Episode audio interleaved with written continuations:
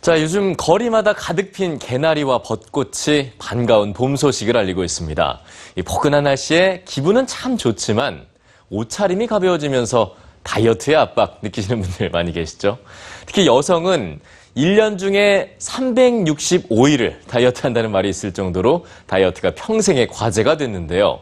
자, 이 지긋지긋한 다이어트 굴레의 시작을 뉴스지가 알아봤습니다.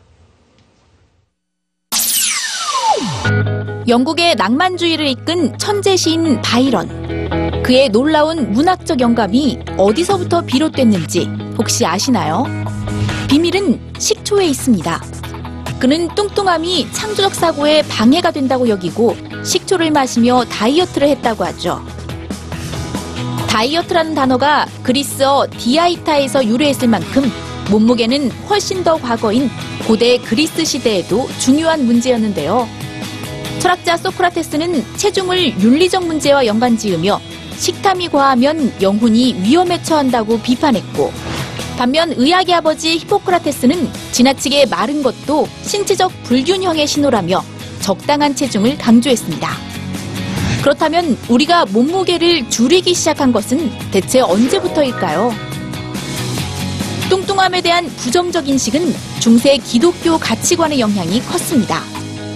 비만이 시각적으로 눈에 잘 띈다는 이유로 몸에 붙은 지방은 마치 사치나 탐욕의 증거로 인식됐고 심지어 악마의 소행으로까지 여겨졌는데요. 결국 죄를 짓지 않기 위해서는 반드시 체중을 줄여야 했던 거죠. 이후 역사는 각종 기상천외한 다이어트 방법들로 채워지는데요. 정보광 윌리엄으로 불리는 영국의 첫 번째 왕 윌리엄 1세는 음식 대신 알코올만 섭취하는 다이어트를 시도하다 내부장기가 손상돼 죽음에 이릅니다.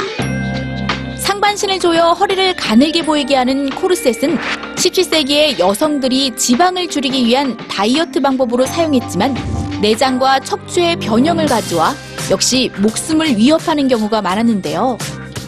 영국의 의학 박사 루이스 폭스 크로프트에 따르면 구토는 근대 초기까지 가장 일반적인 다이어트 방법이었고 종일 커피를 마시거나 비누를 먹는 다이어트도 성행했다고 합니다. 하지만 효과는 미미했고 도대체 뭘 먹고 뭘 먹지 말아야 할지 의문은 커지기 시작하는데요. 1862년 영국의 장의사였던 윌리엄 벤팅은 빵이나 감자를 줄이고 고기와 생선 등 지방을 섭취하는 저탄수화물 식단을 소개합니다. 벤팅 요법으로 알려진 이 방법은 다이어트의 대명사로 불리며 오늘날까지도 많은 이들이 시행하고 있죠. 1900년대 초 미국의 기업가인 호레이스 플래처는 특정 음식을 먹지 않아도 되는 획기적인 다이어트 방법을 제시하는데요.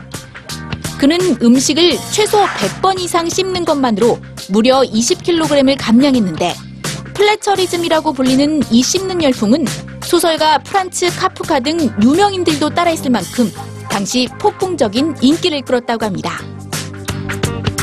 1차 세계대전 이후 다이어트는 산업화되기 시작했고 좀 더 간편하고 쉽게 살을 뺀다는 다이어트 약이 등장하는데요.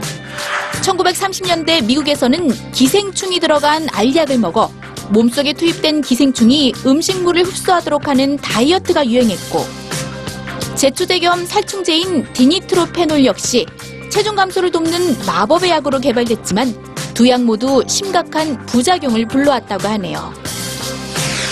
시대와 문화에 따라 유행처럼 달라져온 다이어트.